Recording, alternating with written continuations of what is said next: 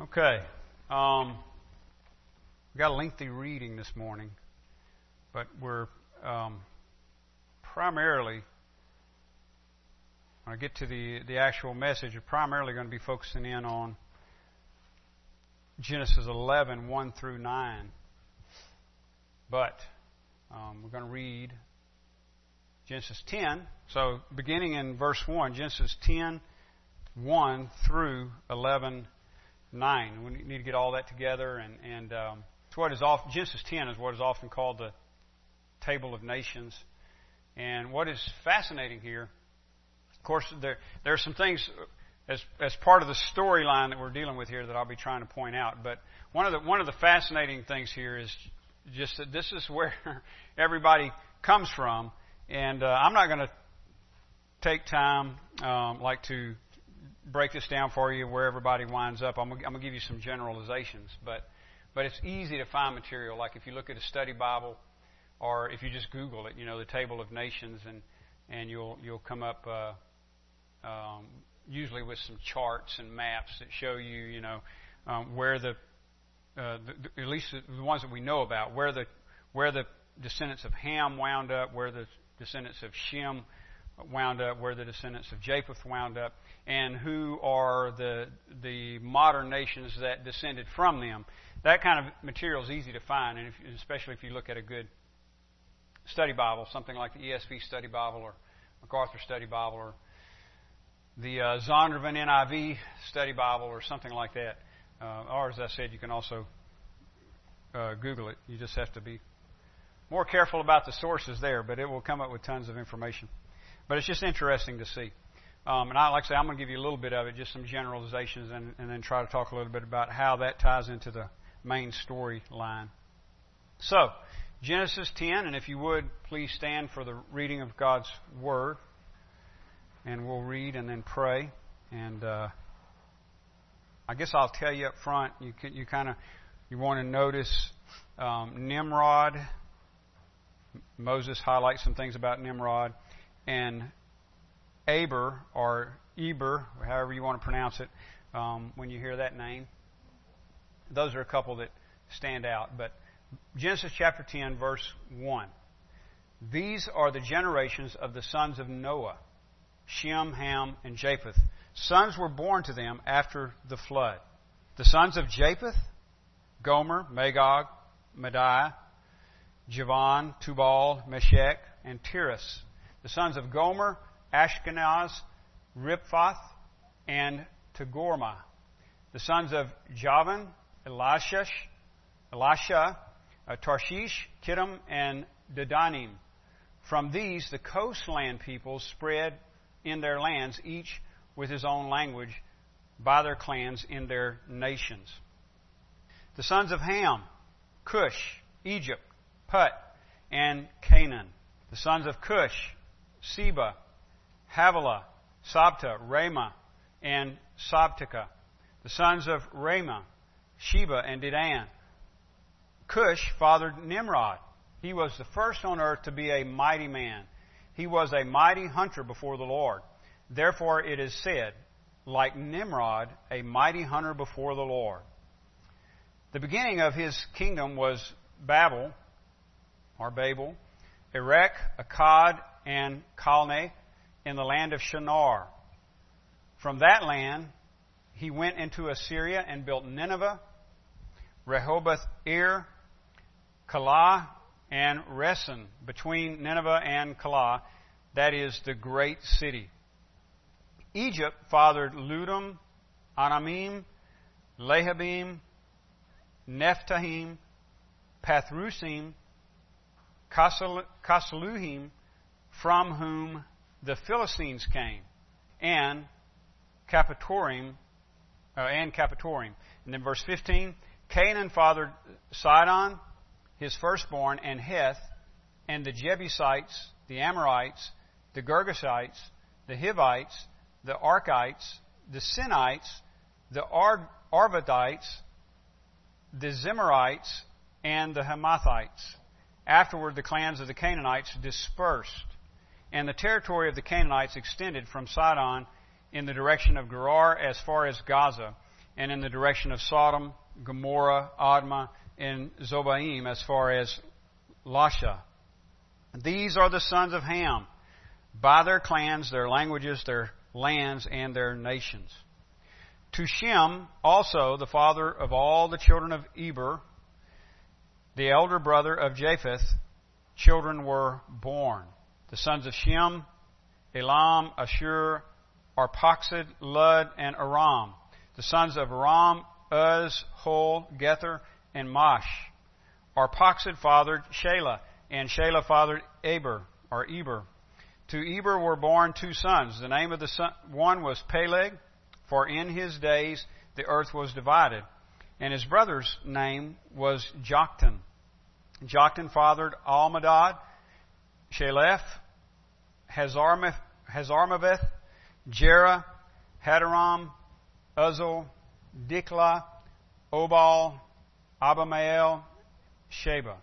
Ophir, Havilah, and Jobab, all these were the sons of Joktan. The territory in which they lived extended from Mesha in the direction of Sephar to the hill country of the east. These are the sons of Shem by their clans, their languages, their lands, and their nations. These are the clans of the sons of Noah according to their genealogies and their nations. And from these nations, from these, the nations spread abroad on the earth after the flood. 11.1. Now the whole earth had one language and the same words. And as people migrated from the east, they found a plain in the land of Shinar and settled there. And they said to one another, Come, let us make bricks and burn them thoroughly. And they had brick for stone and bitumen for mortar. Then they said, Come, let us build ourselves a city and a tower with its top in the heavens. And let us make a name for ourselves, lest we be dispersed over the face of the whole earth. And the Lord came down to see the city and the tower which the children of man had built. And the Lord said, Behold, they are one people, and they have all one language, and this is only the beginning of what they will do. And nothing that they propose to do will now be impossible for them. Come, let us go down and there confuse their language, so that they may not understand one another's speech. So the Lord dispersed from there over the face, dispersed them from there over the face of the whole earth, and they left off building the city. Therefore its name was called Babel, because the Lord confused the language of all the earth. And from there the Lord dispersed them over the face of all the earth. Let's pray. Father, um, we thank you for your word. We ask that you bless this reading um, and this study. Open up our understanding, Father, that we may see uh, the things that you would have us to see and grasp here, that we, that we may better understand your ways, your promises, uh, and how you are faithful to them. That we may better understand your providential workings throughout history in order to call a people to yourself and save us, deliver us from sin for your glory. We ask these things in Jesus' name. Amen. Amen. Can be seated. Okay. I'm uh, kind of trying to stay with the big picture here because uh, we could we we could spend a lot of time on the facts of, of chapter 10 and how that all fleshes out. I'm, uh, as I said, I'm just going to give you a few things there and try to show how it ties into the main storyline and brings us over in, into chapter 11. In other words, what it has to do with chapter 11, what it has to do with the previous chapters, what it has to do with the whole narrative of Genesis and of the whole Bible. So let me just say, in terms of immediate context, this is this is uh, everybody knows it's been here, but this is immediately following the flood, um, and it's a, what Moses is doing here is giving us an account of uh, what happened with um, the descendants of Noah, or the, you could say the descendants of his three sons. And there's an, inclusio here that I want you to notice. Uh, inclusio like, uh, being like bookends. And uh, let's just back up a little bit from prior to where we started a moment ago. Look back in chapter 9, verse 19. And again, this is immediately following the flood. Verse 19 says, These three were the sons of Noah, and they're, mentioned, they're named in verse 18. These th- three were the sons of Noah, and from these the people of the whole earth were dispersed. From these, from these three sons, Shem, Ham, and Japheth. Now that's what Moses is tracing out here in uh, in in verse uh, or in chapter 10. But there's the first bookend, verse 19. Now look over at chapter 10, verse 32, and you see real similar wording at the end of the verse. This is a second bookend. From these the nations spread abroad on the earth after the flood. So what Moses is doing from chapter 9 verse 19 over to chapter 10 verse 32 is is showing us how the nations were born out of the three sons of Noah, Shem, Ham, and Japheth. And he gives us some specifics in terms of their uh, their um, uh, descendants, because remember, just like we've been saying before, um, when Moses is writing this, first and foremost, he's going to have in mind his his contemporaries, right? The, the, the people that he's living with in that day. And so he's talking to them about uh, history, about the origin of all things, how God created all things, and how God brought the nations into being. And so many of these people that are listed here uh, you recognize, if you know much about the Old Testament, you recognize as enemies of Israel, right? And so Moses is is, um, is giving some history to the people and showing how how these nations, how these ethnic groups came about. Now, at the same time, he's he's highlighting a division between the people of the world and the people of God. Two kingdoms, you might say, right? The kingdom of the world kingdom of God. Uh, everybody who's, in fact, we can take it to its ultimate end because this is where it winds up in the end of the Bible. Everybody who's outside of Christ and everybody who's in Christ. Everybody who's outside the church, everybody who's in the church. The people of God, the people of the world. And you, and you really see this um, come to its uh, uh, um, climax or, or fullness in the book of Revelation, uh, where that where that distinction is finally uh, made, right? And and the people of the earth are commonly referred to in the book of Revelation as the uh, well, in the English transla- translation, it's usually something like those who dwell on the earth. Uh, literally, it's the down dwellers, but you know those who dwell on the earth, and then the people of God are, are of course, those who are saved um, by the, uh, by the work of Christ. Um, they overcame by the word of their testimony by the blood of the Lamb, right? So you got that division, and we've already been talking about that some. We, we, we saw it with Cain and Abel. We saw it um, with the lineages of Cain and Seth. The lineage of Cain representing the wicked or the evil people of the world. Lineage of Seth representing the people of God. And we saw it with Noah and his generation, the big contrast. So, th- so this continues, and it's going to continue all the way through the Bible, and uh, we see how it um, works out uh, in light of the gospel when you when you get over into the New Testament. And Lord willing, here in a few minutes, I'll I'll talk about that a little bit. But for now, um, that's what I think Moses is doing here. Is giving his people some some history and showing where these other peoples came from and the distinction between them, the Hebrew nation, and the other peoples of the world. All right, so this is this is after the flood, after the world has been purged um, because of its because of the evil of um, man. In fact, chapter seven, verse twenty-three says, "Only Noah was left, and those who were with him in the ark." But even though the world has been purged, sin is still present, isn't it? And, and we've seen evidence of that already.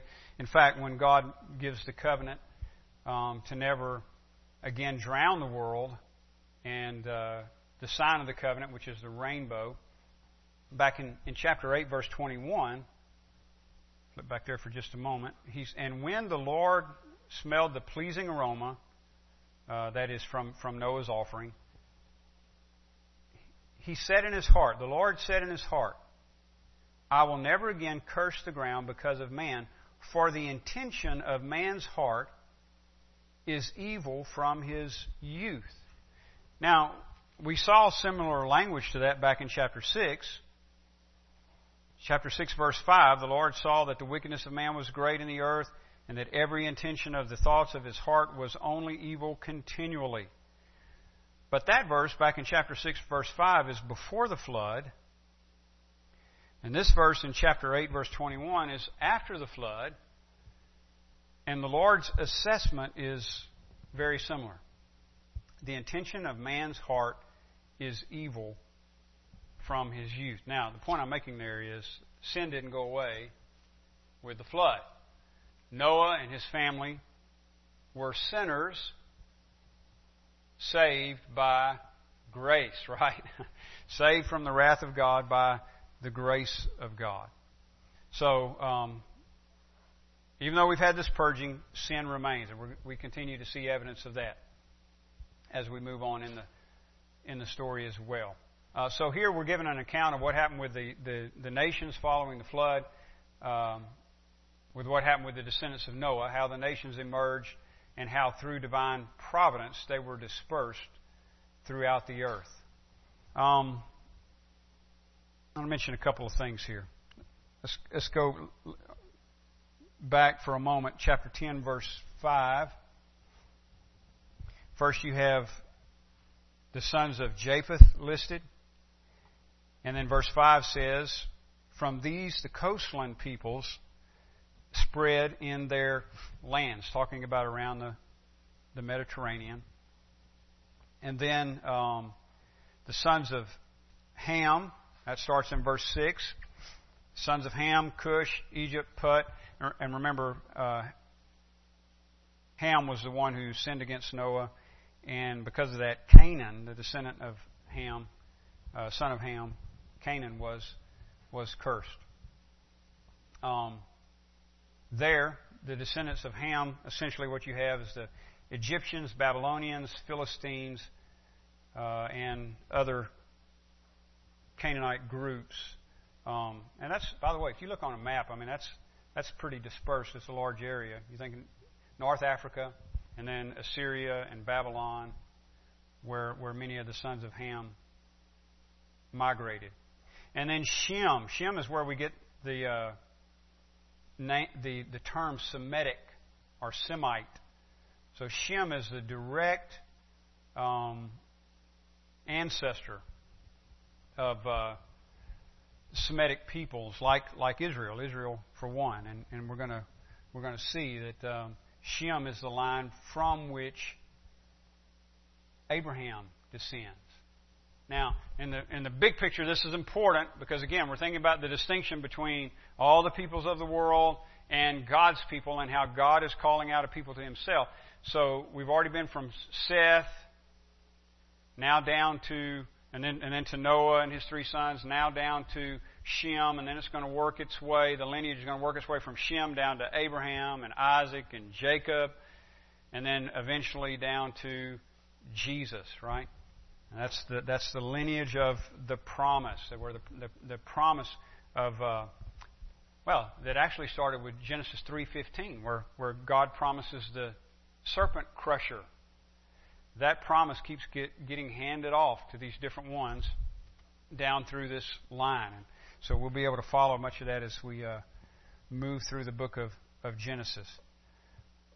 So, um, Shem, ancestor of Abraham, Isaac, Jacob, Moses, David, Jesus, so forth. Um, notice in his line is mentioned Eber, who I, I told you to watch out for earlier. Uh, and interestingly, Eber is Shem's great grandson, but he's mentioned before his sons, which tells us something. Uh, you know, Moses is highlighting something there. And Eber is where the, the term Hebrew uh, derives from. And again, he's the direct uh, ancestry to Abraham. And of course, Abraham is father of the Hebrew Hebrew uh, nation, and Abraham, and then down through Jacob, who is called Israel. So uh, I'll just read you a little bit of a, of a note here from uh, ESV Study Bible. It says, The designation Hebrew is derived from Eber.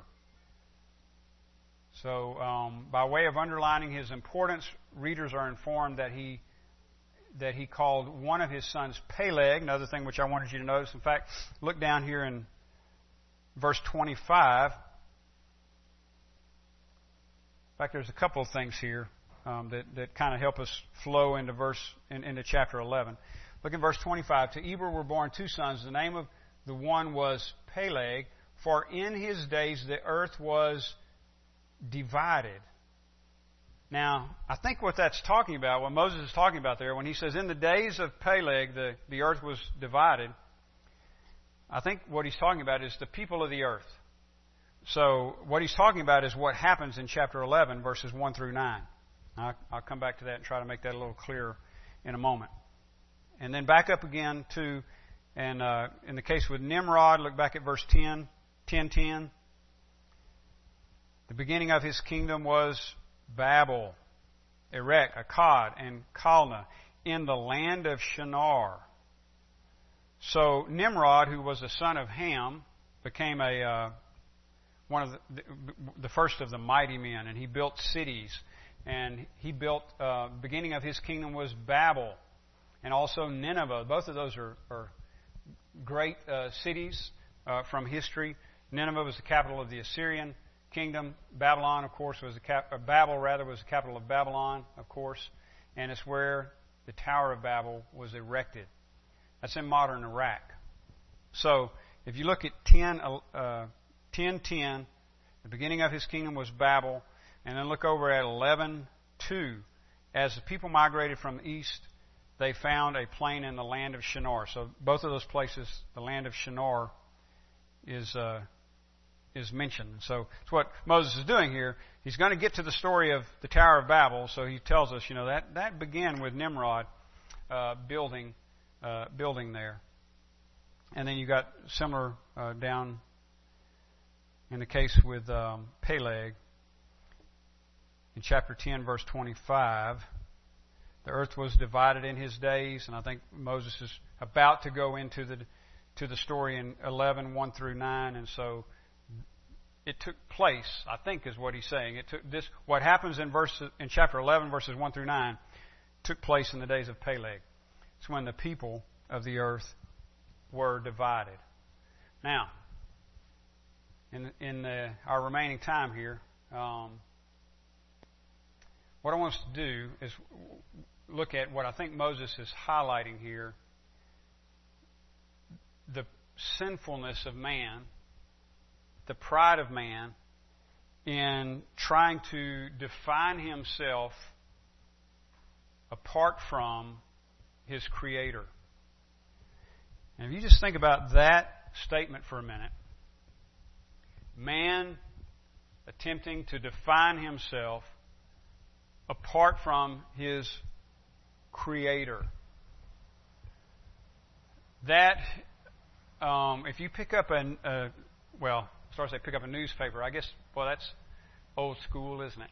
Um, you know, you go to Facebook, you, you check your news feed on Facebook, Twitter, CNN, Fox, or turn on your cable channel or whatever, and you might be tempted to think that this concept of self identity is something new.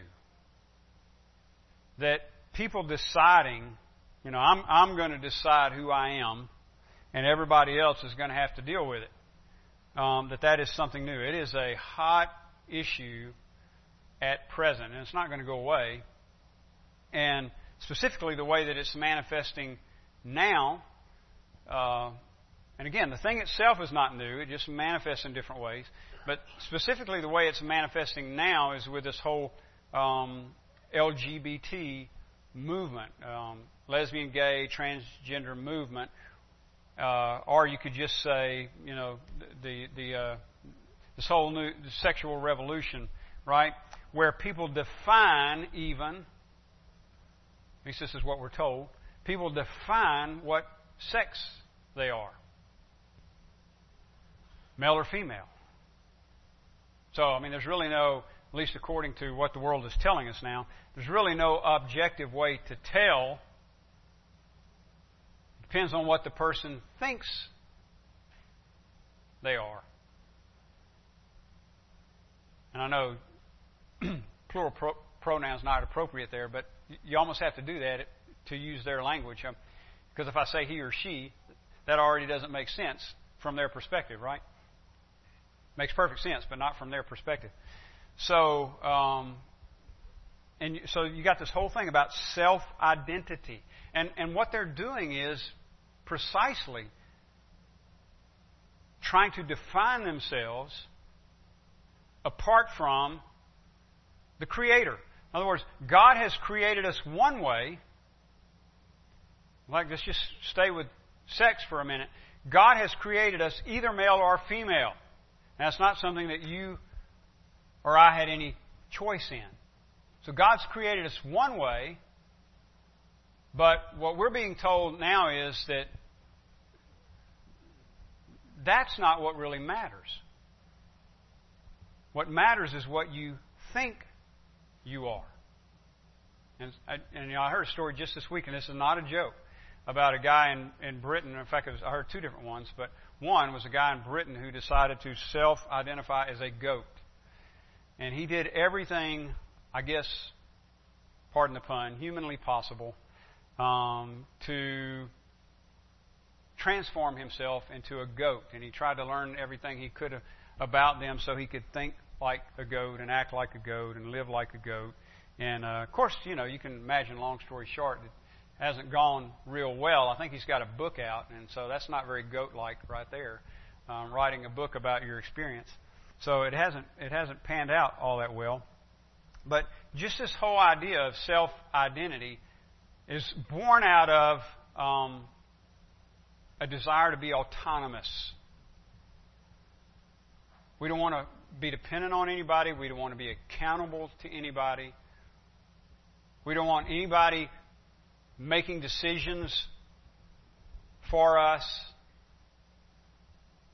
Man is demanding total autonomy. I will decide if I'm male or female. I will decide how I live and how I die, even.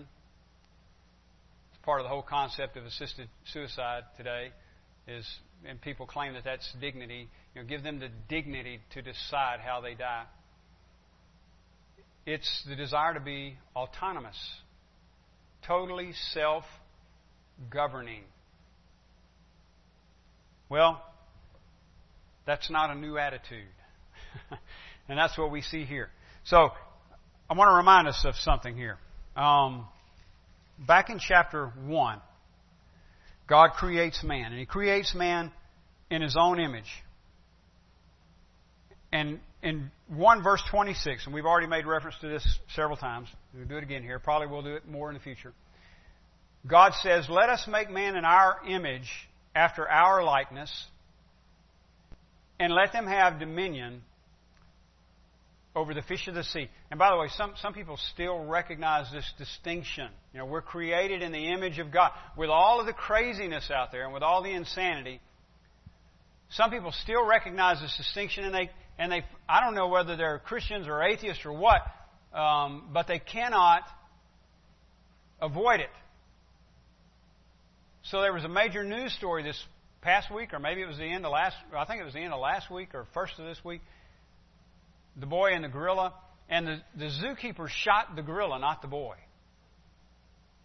Why is that?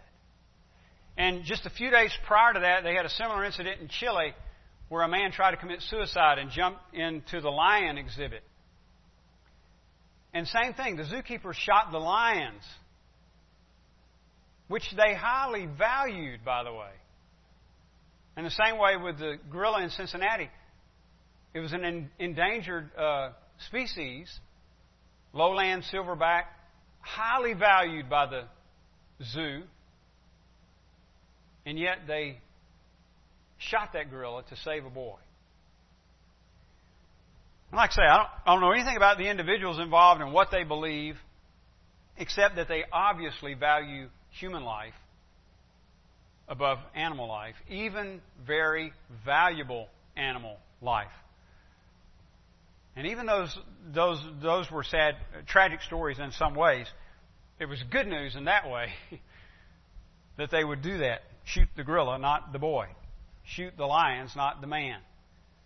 And that distinction is legitimate because we're created in the image of God and after His likeness. And so he goes on to say in verse 26, 126, let them have dominion over the fish of the sea and over the birds of the heavens and over the livestock of all, over all the earth and over the creeping things that creep on the earth. So God created man in his own image. In the image of God, he created him. Male and female, he created them. And here it is, verse 28. And God blessed them, and God said to them, Be fruitful and multiply and fill the earth and subdue it. So, God creates man and he gives them a charge, a mandate. In other words, this is God's, God's will, God's revealed will, His purpose for man. Fill the earth, multiply, fill the earth, and subdue it. And we talked about that when we were in chapter 1 and 2. Why did God want man to fill the earth? Well, I think precisely because man is created in the image of God, and we mirror God in some ways, we are like Him in some ways. And so the, the idea is to fill the earth with little images of God. If you get the earth filled with people, what you've got is little image bearers, God image bearers, filling the earth. So, in that sense, the earth is filled with the glory of God.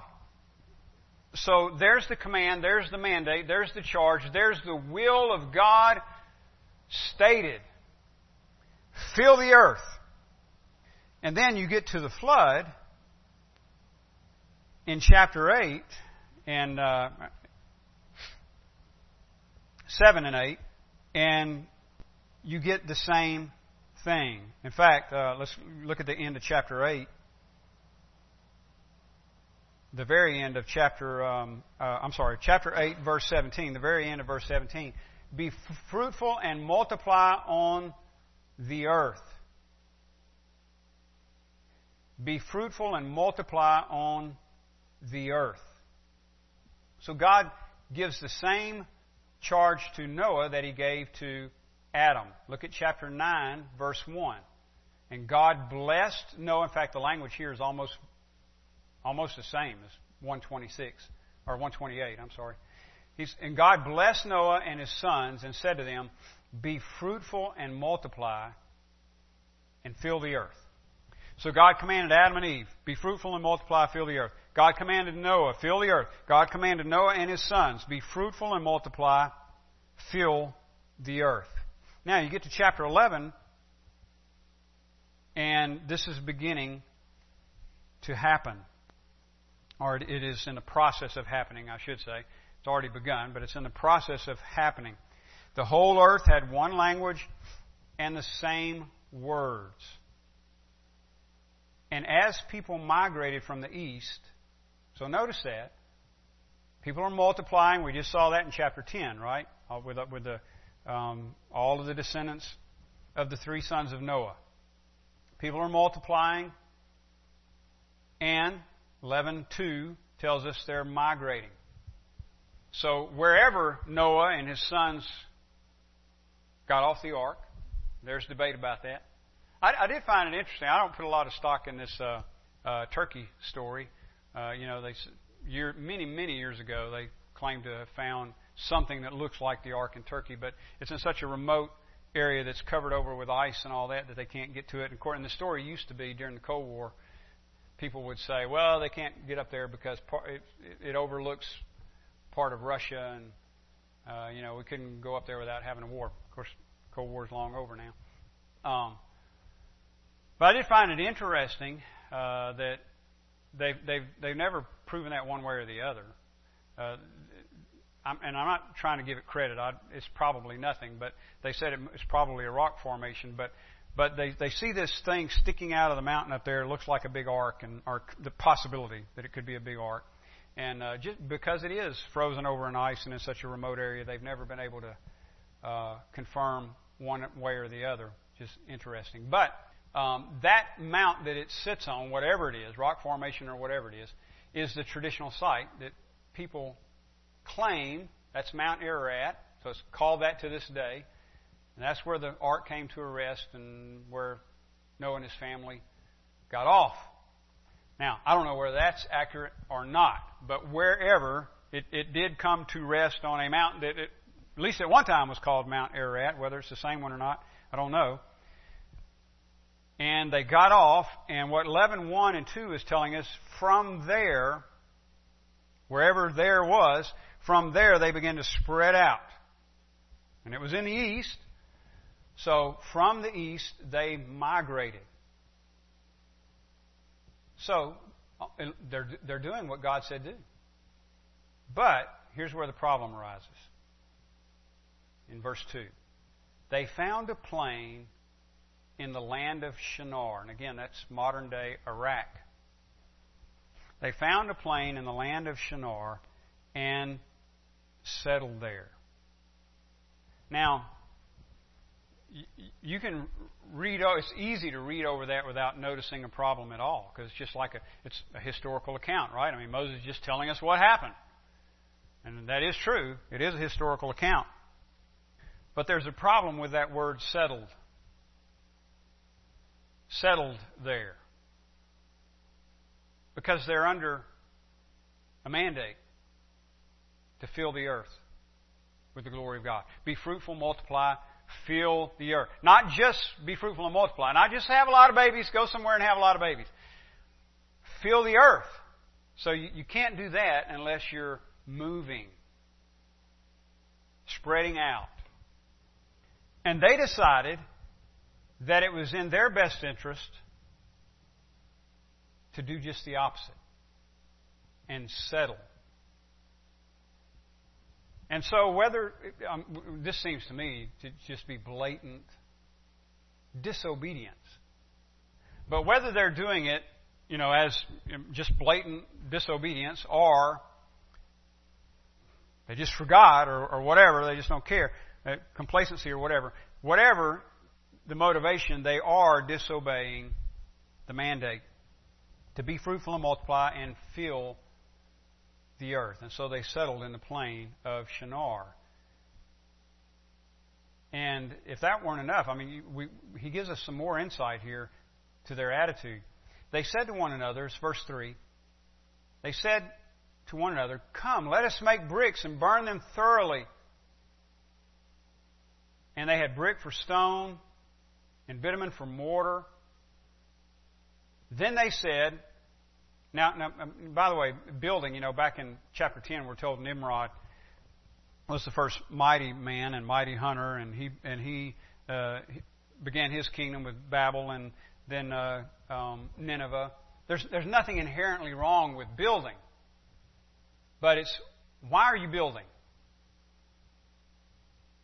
In fact, in fact, building is a good thing. It's because God is being imaged there. He's being mirrored. When, you, when you're creating things, when you're building things, when you're being productive, that is one way of reflecting the character of God and glorifying God in the process. And Moses doesn't tell us about Nimrod's motivation, so I don't know if his was good or bad back in chapter 10, unless, of course, he was uh, involved in this. The people here, their motivation is bad. So they say, Come, let us build ourselves. Notice that. Come, let us build ourselves a city and a tower with its top in the heavens. You see, that raises a question why are you building? And for whom are you building? I. Uh, try to read a lot of material. Um, I, don't, I don't read a lot. I don't have time to read a lot, but I try to read pretty good bit of material um, on things like church planting and and uh, and church growth and that kind of thing. Um, and I try to pick really good stuff. I'm not just talking. In fact, this is my point here. I'm not. I'm not just talking about like getting large numbers, but but actually um, spiritual growth taking place. And then from that, working out from that, reaching, yes, numbers by reaching people in evangelism. Um, so, anyway, I mention that just to say this. We have to ask ourselves as, as Christians, because we often, we often talk about building things for the glory of God, or, you know, building, whether it's building a building, or building a congregation, or, or whatever it is. We have to ask ourselves, why? Why? Or even, even when we have a, uh, an organization like this, the local church, which is in, in, our, in our setting, in our culture, is not just a gathering of people, but it's also an entity recognized by our government. So it's, it's similar to uh, what's an incorporation? It's, it's similar to a, uh, a business, right? So we have an organization as well as an organism. The organism is us, the people. You know, we're the, we're the body of Christ, knit together in the unity of the Holy Spirit. The organism is this entity that we function in and that we um, that we govern. Uh, Fillmore Baptist Church, right? And we have to ask ourselves, why? Why sustain an organization? Why build a building? Or why even gather as a people? Even if we were gathering in a living room somewhere, why even gather as a people? Is it just is it just to have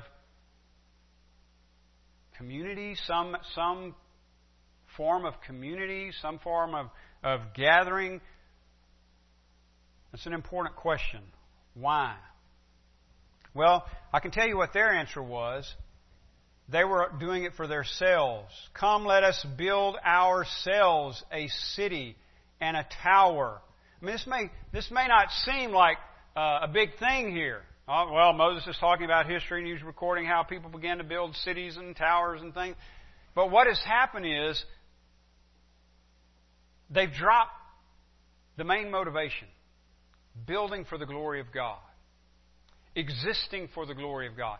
What is happening is, is they are ignoring the purposes of God in pursuit of their own. You notice in the bulletin I put a title there, The Right Pursuit, and a subtitle, Living the Purpose of God. As Christians, we have to be committed to living the purpose of God, living it out. Not just when we get, get together on Sundays or something like that, but every day in the workplace, at school, in the home, in the grocery store, living out the purposes of God. Why, why do we do what we do? Why do we build what we build, whether it's a church or whether it's a house? Why do we own the things that we own? Why do we buy the things we buy, sell the things we sell? Why do we do anything that we do? Is our goal, our motivation, the pursuit of God's glory? Well, again, I can answer for them because we have it recorded right here. For them, it was not the pursuit of the glory of God. In fact, just the opposite. Look at what it goes on to say. Let us build ourselves a city and a tower with its top to the heavens, in the heavens, and let us make a name for ourselves, lest we be dispersed over the face of the whole earth. You get that? That's why I said earlier, this is blatant disobedience. God had told them to fill the earth, and now they're saying, look, let's settle here, let's build a city, and let's build a tower, make a name for ourselves, lest we be dispersed. They are trying to create an identity for themselves that has nothing to do with the Creator. There's no concern here for the glory of God. There's no concern here with imaging God's character. There's no concern here with fulfilling God's purpose. There's no concern here with building God's city. Interesting, they say, let us build a city for ourselves. You get over in the book of Revelation, and how is the church and the, the uh, eternal state of God's people described? A city But there's the city of God. The city of God. Everybody who comes to God through faith in Jesus Christ is included in the city of God. We, the church. And again, I'm not talking about the organization, but the people, the organism. We are part of the city of God. Residents, citizens of the city of God, which is which exists for His glory, for His name to be proclaimed. But what they want to do is make a city for themselves and make a name for themselves for their own glory. They're pursuing self glory and a, and a self created identity which is totally opposed to the purpose of God. Now, here's good news God is sovereign. God is sovereign, and His purposes are not going to be thwarted. So God intervenes, and, and by the way, you've got a unity here. Imagine this: all the all the people in the world speaking one language. That's the way it was. So everybody could communicate, and so they are able to come together and work together and pursue this selfish goal. And God determines to put a stop to it. In verse 6, the Lord said, Behold, they are one people and they have all one language, and this is only the beginning of what they will do. And nothing that they propose to do will now be impossible for them. What a statement that is. And by the way, he says this is, this is only the beginning. Does, does not our day bear that out? I mean, I mean, doesn't this this whole concept of self autonomy, self identity, resisting the purposes of God, doesn't it just seem to take on? I mean, it just gets. It seems like it just takes on worse forms as it takes on new forms. And you can look back and say, "Wow, yeah, this is this is just the beginning." I mean, they were, they were just building a tower, not trying to declare a sex in contradiction to their own physical reality uh, and, and emotional reality. So the Lord says in verse 7 Come, let us go down, and there confuse their language so that they may not understand one another's speech. So the Lord dispersed them. Catch that, because back in verse 4, the whole idea was, lest we be dispersed over the face of the earth. So the Lord, verse 8, so the Lord dispersed them from there over the face of all the earth. He did it by confounding their languages so that they could not communicate. Verse 9 says, Therefore its name was called Babel, because there the Lord confused their language, the language of all the earth. And from there the Lord dispersed them over the face of all the earth. So God gave a mandate, fill the earth. They refused to fulfill the mandate, and so God providentially intervened, and once again it's back on track. And why is that important for us? Well, I have to give you the short form here because you keep on reading in Genesis and you keep on reading in the Bible, and you find what I was talking about earlier that what God is doing uh, as people are spreading across the globe and as ethnicities are coming into being and nations and so forth, God is, is creating people, Paul says in Acts 17, to seek after Him. And uh, simultaneously, he's, he's, create, he's calling out a people from among all the nations, creating a people to Himself for His own glory, a body of believers. Now, let me mention two things, and we're dismissed here. One, a new unity and a new dispersion prior to this, and we just we just read, they had unity because they all spoke the same language, right? And God divided them by confusing their languages. Well, now we have a new unity, Paul talks about in Ephesians 2, where all nations, all ethnicities are brought together in unity through faith in Jesus Christ. And so, what was done at Babel the dividing of the nations, is undone in Jesus, where He gathers the nations. And that is typified or pictured or um, foreshadowed, fore, uh, uh, foretasted, I guess you could say, on the day of Pentecost in Acts chapter 2. What happens in Genesis 11? God comes down and confounds their languages so that they can't understand each other. What happens in Acts chapter 2? God comes down and enables them to hear each other, even though they're speaking different languages they can understand. And that's just a foretaste. Because there's a real unity in Christ. Unity among all believers. A unity that crosses all boundaries.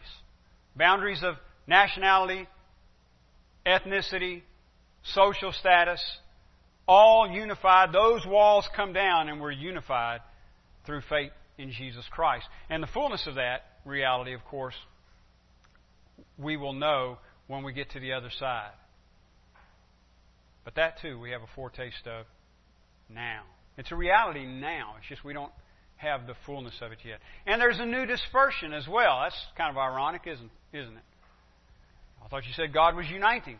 Well, He is, but at the same time, He's uniting us in Christ and at the same time dispersing us among the nations to preach the gospel. So before the nations were being created and scattered, now the nations are there. And when I say nations, I'm, I'm thinking in the biblical sense, people groups. People groups. And a lot of times what we call a nation or, or, a, uh, or a continent, you know, say Africa or North America, you've got thousands of people groups. A guy that I knew once served in Papua New Guinea and I'm not sure how big that land area is, but um, most of the languages that exist in the world are right there in Papua New Guinea.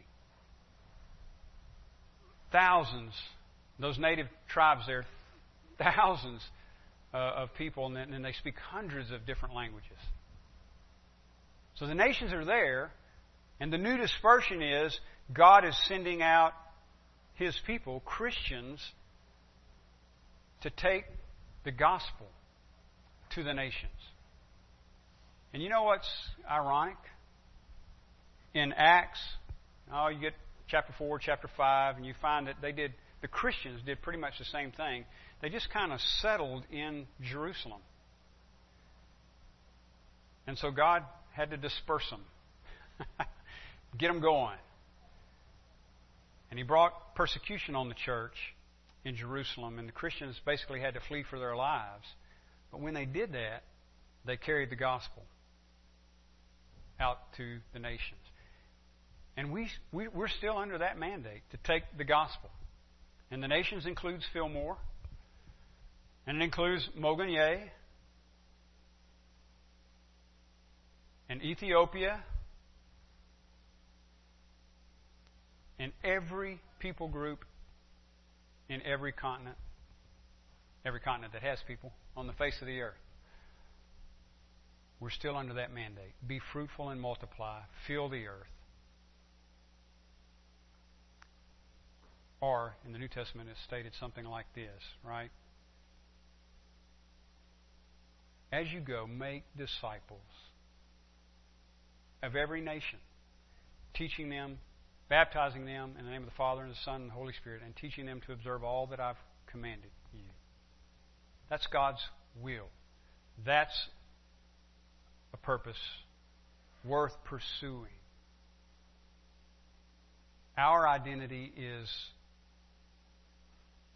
grounded in our Creator.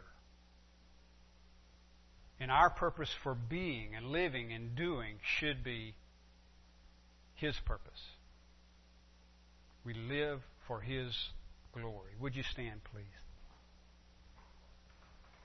Father, again, we thank you for this time together today. And Lord, thank you for including us in what you are doing. And we pray for your wisdom, uh, as always, that we may be uh, effective as uh, witnesses to those around us and that we may be real in our relationship with you, living in obedience to you as you have commanded us to do, pursuing your purpose for our lives, not our own, for your glory. We ask it in Jesus' name. Amen.